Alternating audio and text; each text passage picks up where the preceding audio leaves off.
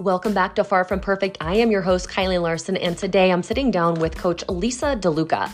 Lisa is a coach for our Lift to Get Lean community. She is in our VIP community and also the head coach in the Revive program. In this episode, we're talking about the real challenges of working with peri and postmenopausal women, and you might be shocked as to what they actually are. So, I don't want to give everything away in this intro, but I know you're going to be a little bit surprised when we tell you what our biggest challenges are.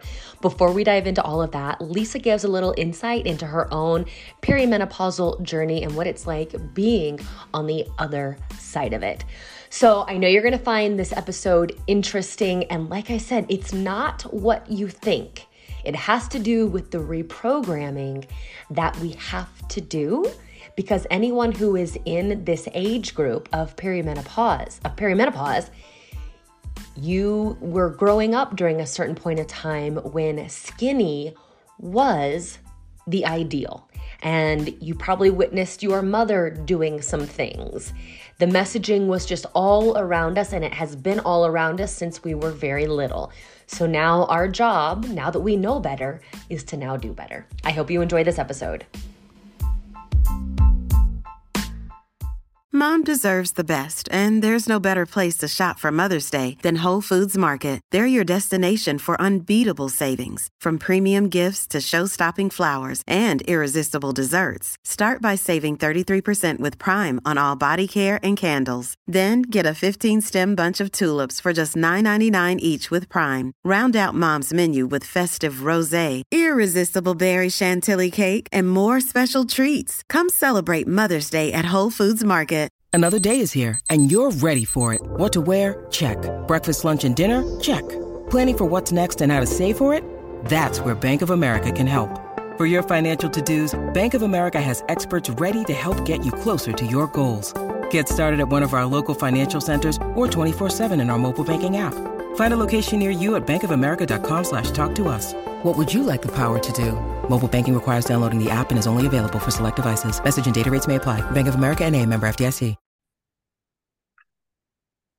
Welcome back to Far From Perfect, everyone. Today, we're here with Coach Lisa and Coach Lisa and I, we've been working together since 2019. Yeah. It's great. So Lisa is, you know, one of our coaches and she mm, is a mastermind behind our Revive program. And today what I wanted to talk about was the actual hard part about working with women in in perimenopause because a lot of people think oh it, it must be the workouts.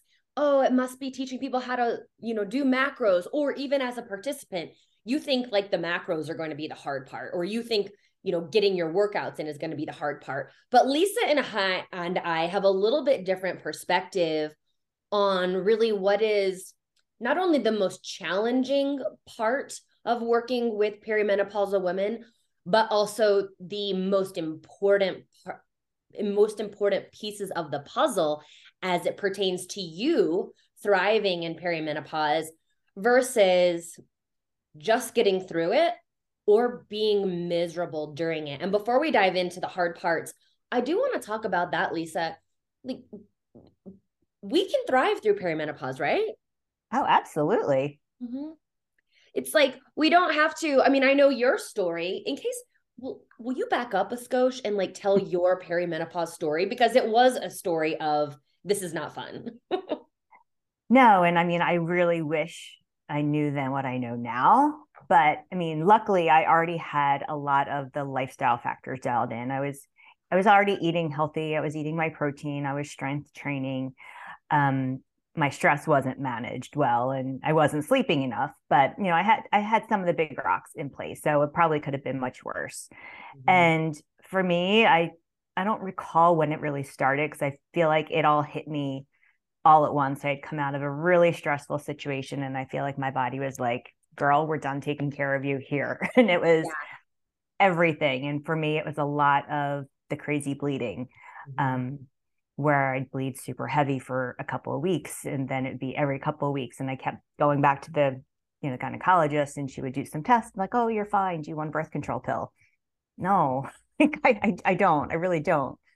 Um, you know the crazy crazy moods i mean rage was real mm-hmm. i was able to hold it all together at work all day and as soon as i got home there was like nothing left i was the, the meanest person to my family and you know that's that kind of made me really sad mm-hmm. um I, I, joke about this but the body odor changes oh, yeah. i smelled terrible and couldn't figure out for the longest time what was going on mm-hmm. um and then probably what like pushed me over the edge was the acne I had that horrible hormonal acne that would not go away. And for me, I was coming to the end. I, I think of my perimenopause to menopause journey as like the grand ending of a fireworks show, mm. like where everything goes crazy all at the end. And for me, that was like early 2019. My face was just a wreck. I didn't even want to leave the house.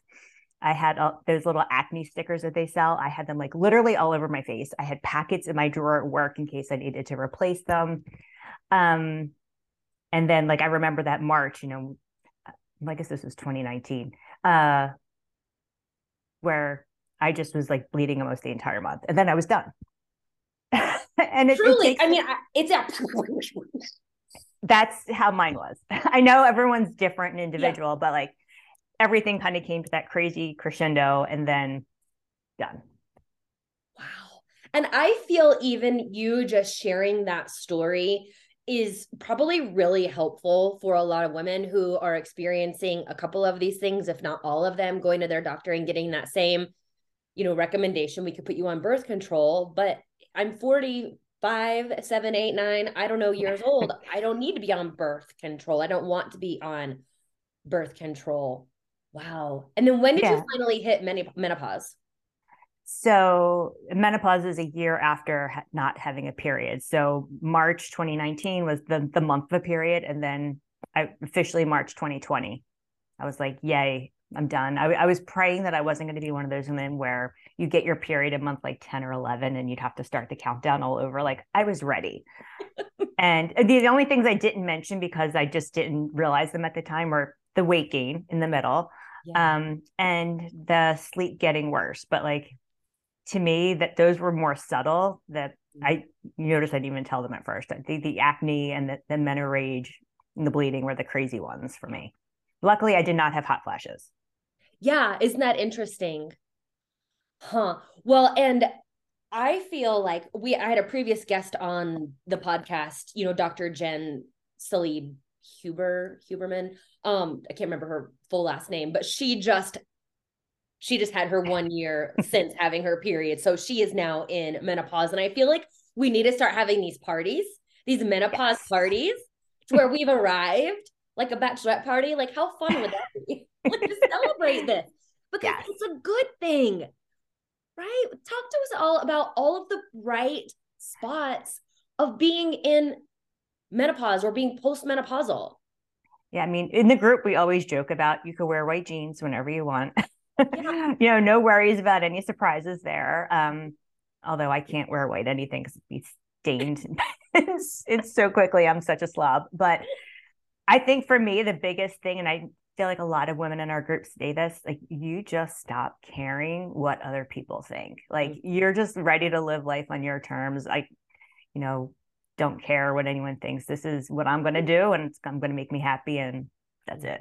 Yeah, I agree with you. So I just the reason I wanted to talk about this first is because I feel like a lot of women see it as I'm getting older.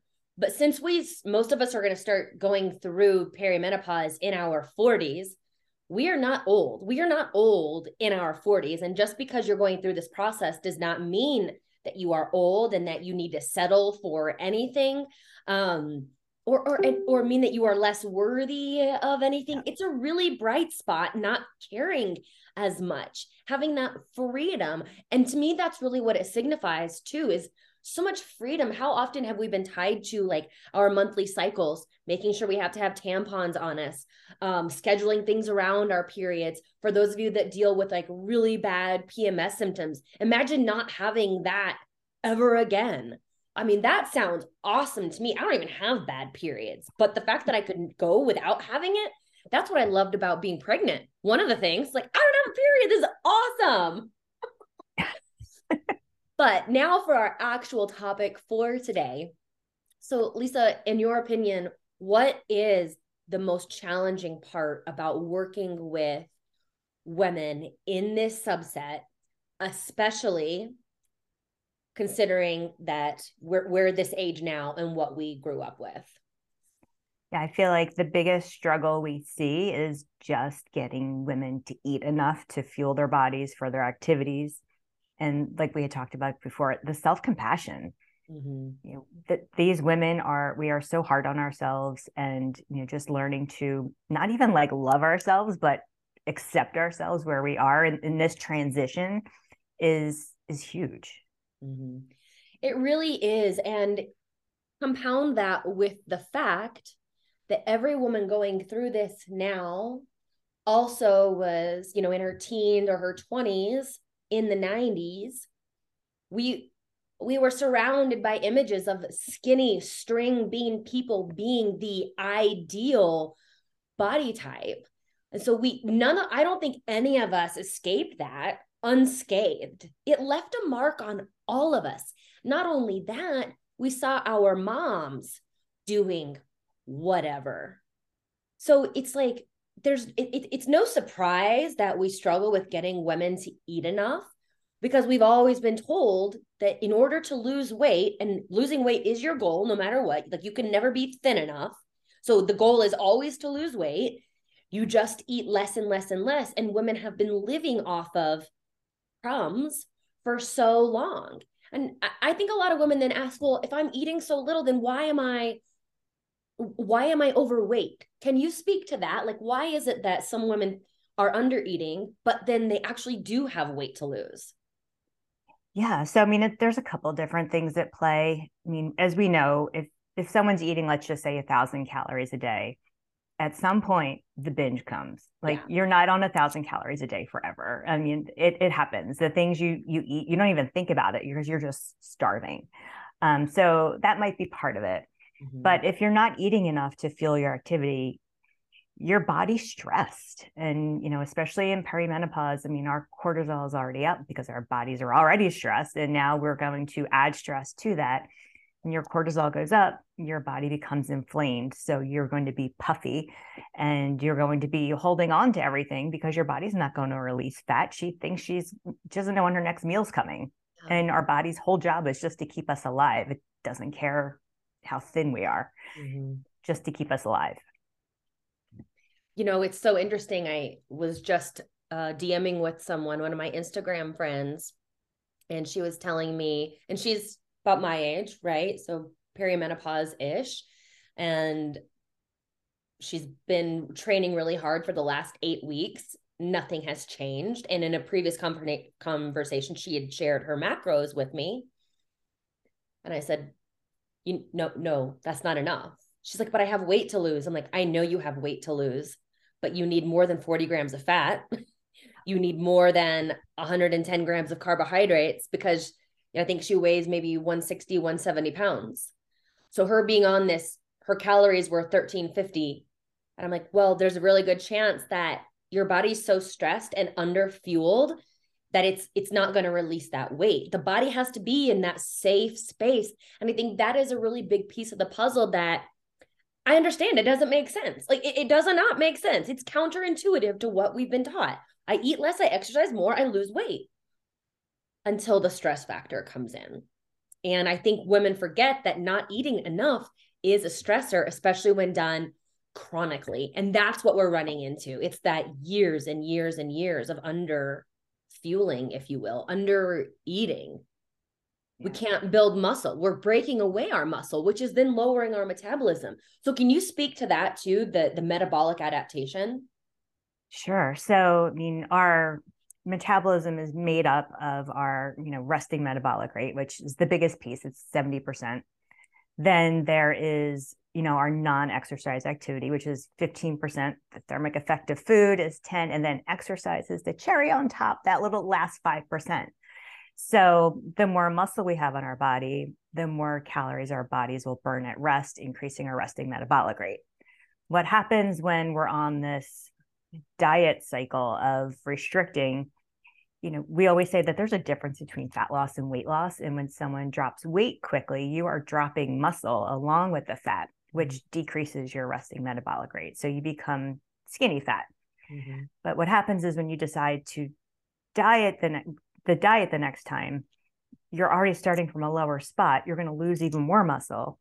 And then when you go off the diet and just start eating like normal, when you gain the weight back, you're gaining more fat back. So in the end, you're fatter, you know, percentage wise mm-hmm. than when you started in the first place. So it's really, especially as we get into perimenopause, protecting our muscle mass at all costs because mm-hmm. it's going to be harder to build it as we lose the hormone stimulus. Mm-hmm. So let's not waste it away by not feeding ourselves enough and having our bodies break it down because if we're not sending the signal that we need muscle, our body's going to break it down for fuel. Mm-hmm. And I think that's another really valid point that we need to keep hearing over and over and over again. Like our goal now, I know for years you your goal has been to lose weight. But now your goal, your goal is to now build muscle. No matter what your goal is, even if you have fat loss goals, your goal is to build and maintain your muscle so that you don't compromise that resting metabolic rate because this adaptation at least you just talked about it just gets harder and harder and harder to lose the fat and you keep having adding more fat more fat more fat so this is why these chronic dieters this is why they're always chronic dieting because it doesn't work. There has got to be a different way. We and we have that solution right? Lisa you you're so good when you have these conversations with women where you explain to them why it's time to to stop dieting and, and start eating more to get your body in that healthy spot. And what do those conversations look like to you? I, I, you know, like if I was a fly on a wall, what would I be hearing from both you and the client? Sure. So usually, you know, I'm reading their intake form about how little they've been eating, how much they've been exercising, you know, whatever health conditions they have. Um, and that they, of course, they want to be in a fat loss phase. And looking at the numbers and the history, obviously I don't feel comfortable putting them in that situation. Mm. And usually I start with what's your goal body look like? How do you how do you want to look and feel? And inevitably someone's describing that toned look, you know, leaner, having more energy, having more vitality, you know, you name it. And it's like, well, the answer to get that is is not by eating less, it's by eating more. And that's usually kind of the jumping off point because getting them to tell me really what their vision is. And the only way to get there, there's just one way it's eat more, probably do less, manage stress, and take it slow. Because at this point, and I've said to a couple people that what's the alternative? Mm-hmm. Cut you down to 1200 calories. Like that's just going to make your body more stressed, increase your cortisol more it, it's not going to work at this stage. It might have worked for us when we were in our 20s, but our physiology is different now. Right. And we we are resilient creatures. Like we are not these delicate flowers, not at all. We just have to work with our body. It was different when we were in our 20s. Of course that worked for us.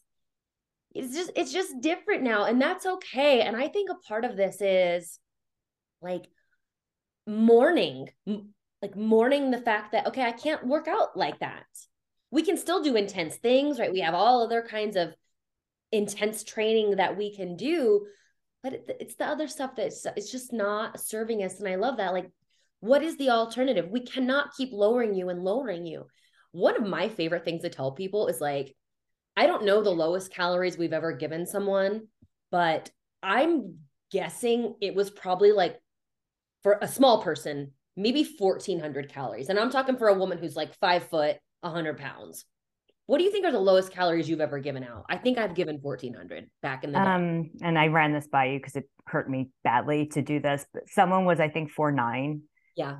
And maybe 100 pounds, if that. And I, I think it worked out to be like 1350 or something. I'm like, I, I, I can't do this. And but I mean, it was even like the higher end of fat loss at that number. Yeah. And you know, I gave her those macros and like, please let me know if you're hungry. And there were actually two women very similar. One was a friend of mine. She was fine on those macros, but the other woman was like, I'm starving. I'm like, Good. okay. let, let's let's add some more and, and she still was able to to lose a little bit yeah i love that and more yeah and i think everyone listening if if you're new to this whole game your calories are basically dictated by your size right so that's why this four foot nine woman only needed 1350 or whatever it was but if you are of average height and somewhat active you need more than that 1200 calories. You need more than the 1300 calories. And honestly an, a man sent me his macros the other day. And i was like uh basic i said every woman that i work with is eating more than you. Wow. Yeah people like i don't think they understand what we mean when we say eat enough because we're not asking you to eat a lot. That's something i've been really mindful of too. Like we're not asking y'all to be in a surplus. We're asking you to eat enough to just cover your cover your losses here. Make sure that the muscle's sticking around you got some fuel in the tank for your workouts. That's it. And you're out here eating like 1400 calories and you're 5'7 170 pounds. That's not to work.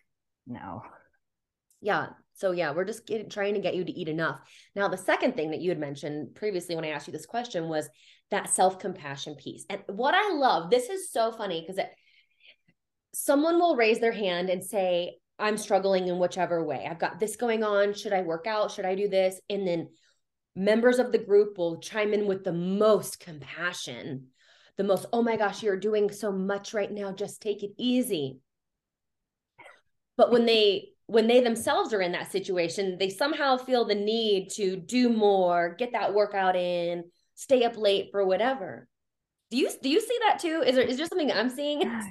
that's, exactly what happens. I mean, they they know it. They they know the right things to say. They know the right things to do. But applying it to yourself is like just a whole nother situation. Yeah. Like I love Lisa's response when someone's asking, like, I haven't, I didn't sleep that well. I'm kind of feeling under the weather. Should I work out today?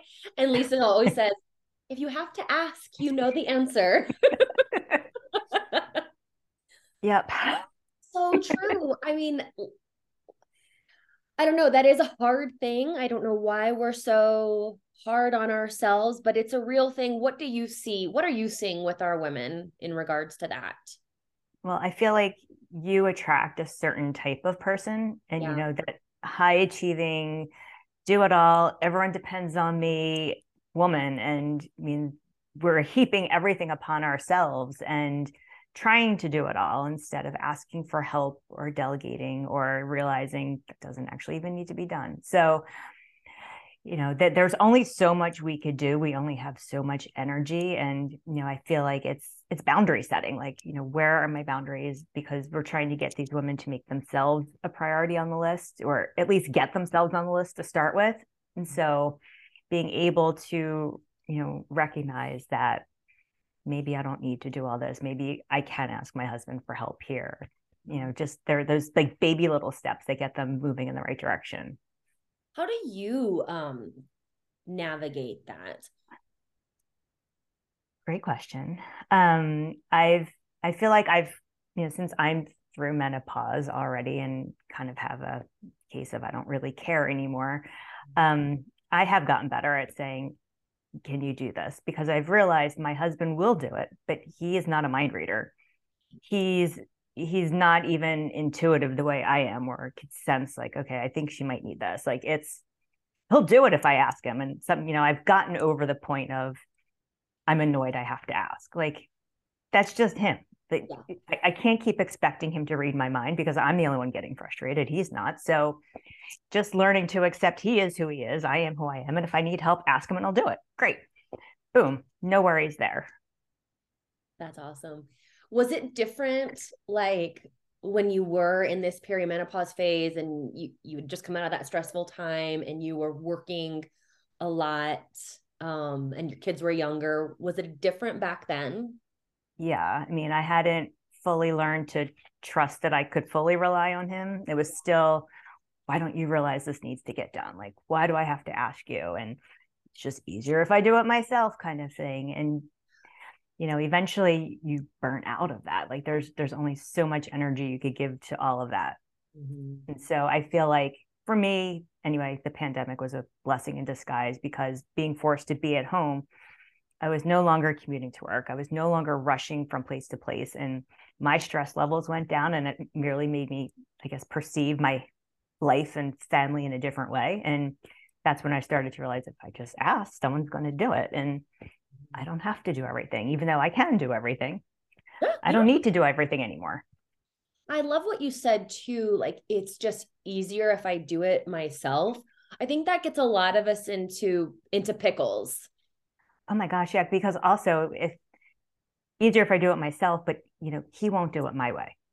Oh yeah. Well, what's more important that the laundry gets folded a certain way or the laundry gets folded? Like, I don't really care anymore. Like, as, as long as it gets done. Like, I don't, I don't really care. I've let go of a lot of that perfectionism type of thing. Like, it's good enough.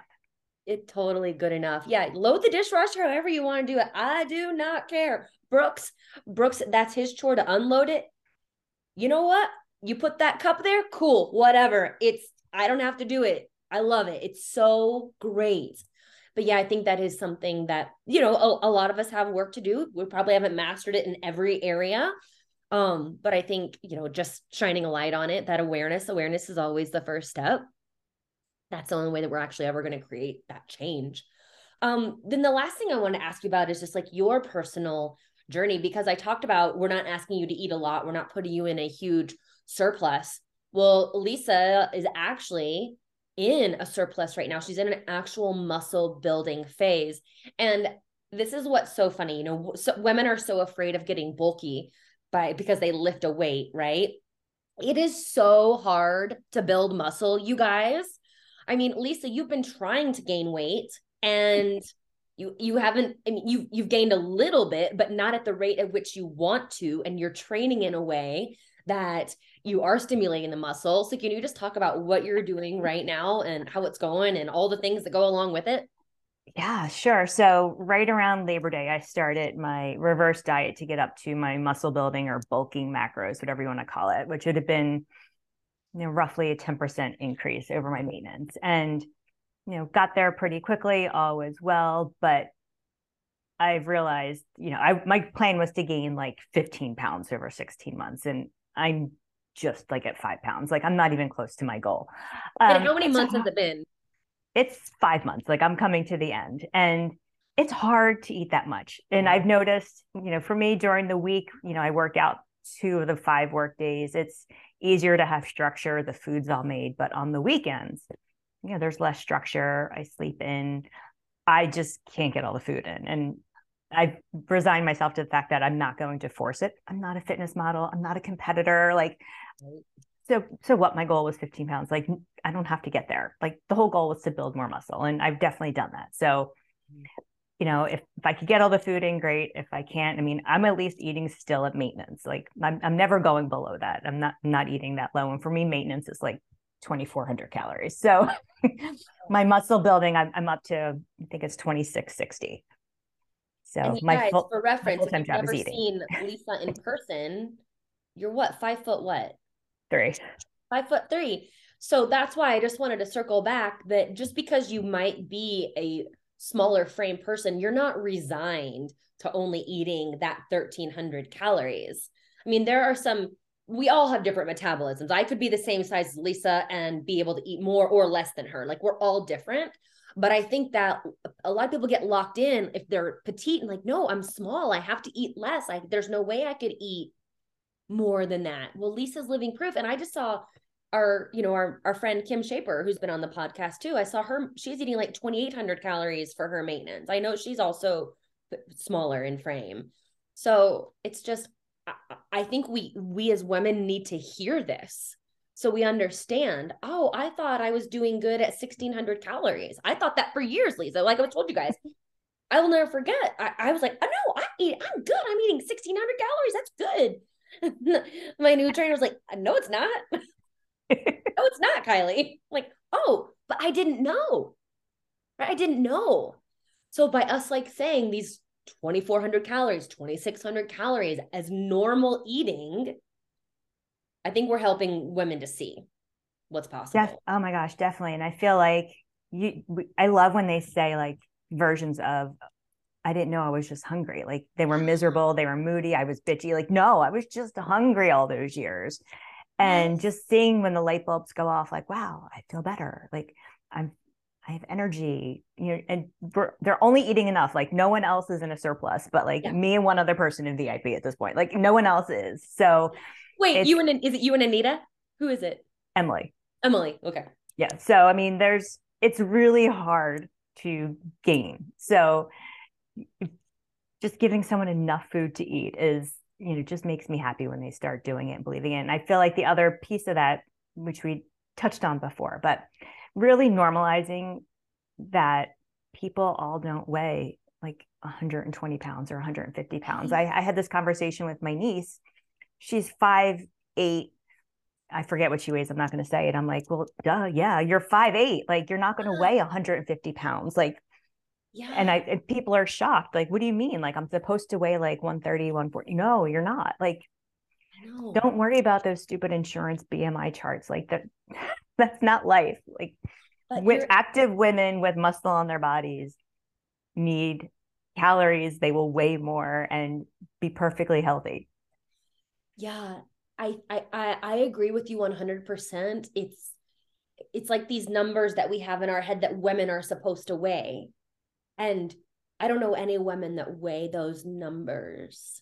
No. Or I do, I do, but they're not they're not the norm, right? Like they're not my muscle women. They're not my strong, active women. We're going to weigh more. We need to normalize those higher numbers. Because as you build, like the longer we are in this, I know I'm I'm only going to trend up. Not because I'm getting fatter or my body is changing in any way except I'm just we're just going to be building more muscle. So we're going to weigh more. That's how it works. and I think that ties back with the whole self compassion piece because these women are beating themselves up because the scale might be going up. You know, I'm, you know, 10 years ago, I was a size whatever, and now I'm this size. Well, mm-hmm. You know, back then you were doing things, you weren't eating enough, you were over exercising, you weren't sleeping, like you were doing all unhealthy behaviors. You can't look that way doing healthy behaviors because you didn't look healthy when and i love when people can look back at the photos and like actually see the lack of light in their eyes and the lack of joy on their faces. Like they were miserable for the most part not everybody but like for the most no, part and it's but truly you know I, it, I that i saw a quote the other day is it really your dream body if it's a nightmare to maintain oh that's a good one right who hasn't been there i mean i was crazy pants and it just not worth it but you don't realize it. I honestly think you kind of have to go through the whole process to see for yourself. It's not something that most, I don't think most women are going to get it until they go through it and they realize where they were. Like you have to come out of that place before you can see. So you can see how far that you have come. It's wild. Well, needless to say, we have our work cut out for us. yes. I feel like I say often the only way out is through. Mm-hmm. Yep.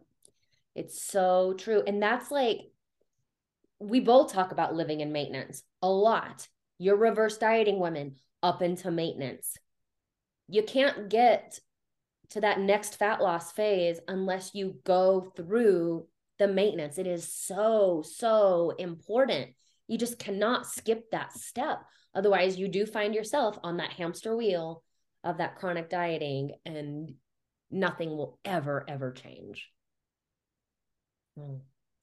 Any other final thoughts on this subject, Lisa? Gosh, I could go for days, but I, I, feel like I feel like this is good for now. Yeah, it's good for now. Um, you guys, this is the kind of stuff that we talk about. I mean, in both programs, really, in both Lift to Get Lean and in Revive.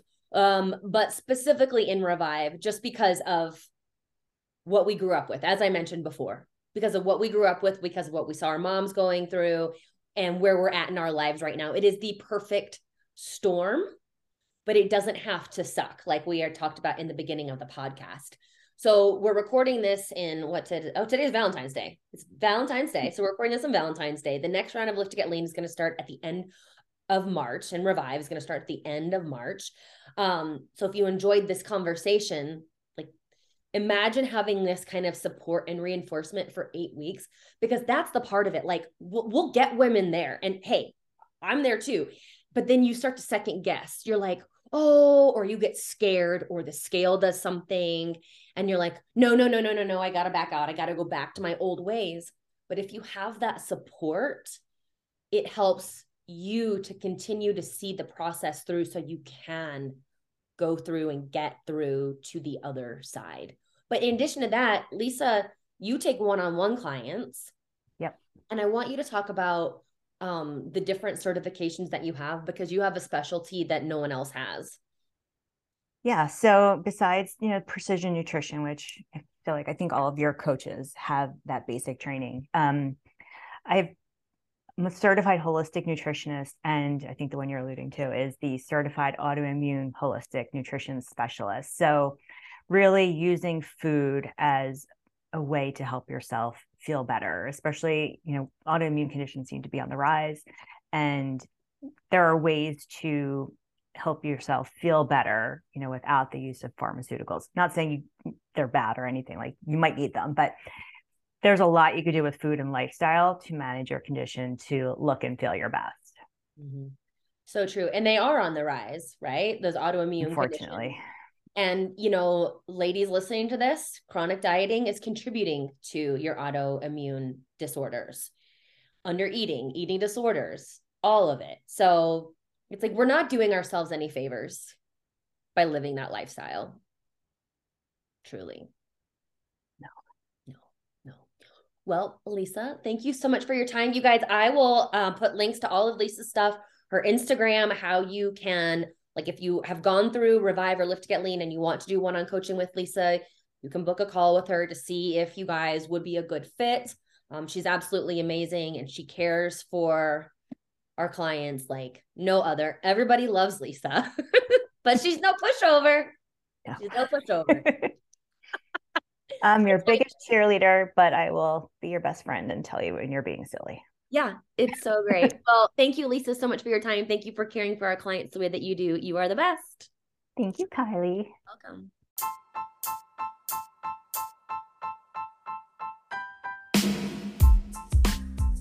Thanks again for tuning in to the latest episode of Far From Perfect. If you enjoyed this episode, you can work with myself and Lisa for an entire eight weeks and get this kind of support and help with shifting your mindset, understanding how to work with your body if you join our Revive program. So, depending on when you listen to this episode, let's see, I'm going to publish this on February 15th, 2023. Our next round is going to start at the end of March. So, look for details on how to sign up for that. The waitlist is currently open. Um, I'll put links to that in the show notes. And of course, make sure you're following Coach Lisa on Instagram. I will tag her in the show notes as well so that you can not only be supported during your time with us, but just throughout your week as we post our daily post because all we really want to do is support you in feeling your best. Have an awesome day, and I'll talk to you soon.